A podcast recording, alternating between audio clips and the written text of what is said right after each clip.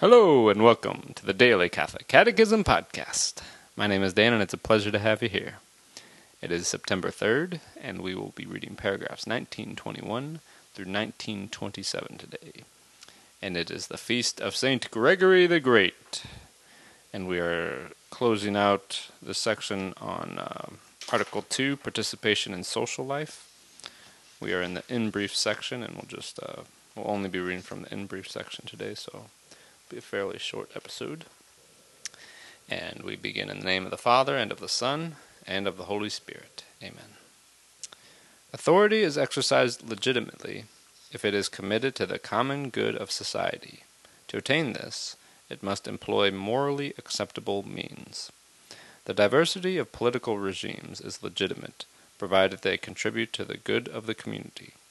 Political authority must be exercised within the limits of the moral order and must guarantee the conditions for the exercise of freedom.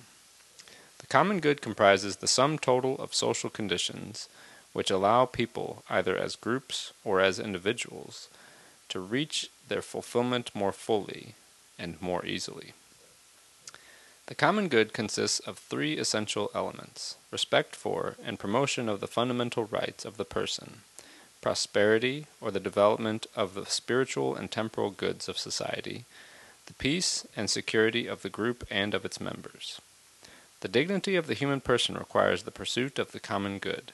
Everyone should be concerned to create and support institutions that improve the conditions of human life.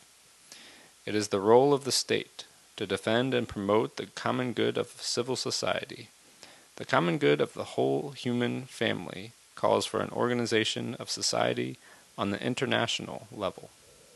Thus ends our reading today from the Catechism of the Catholic Church. The website is dailycatholiccatechism.com, and you can email me at dailycatholiccatechism at gmail.com. God bless you all, and may these teachings handed down by the apostles of Christ strengthen your faith and lead you to everlasting life. Amen.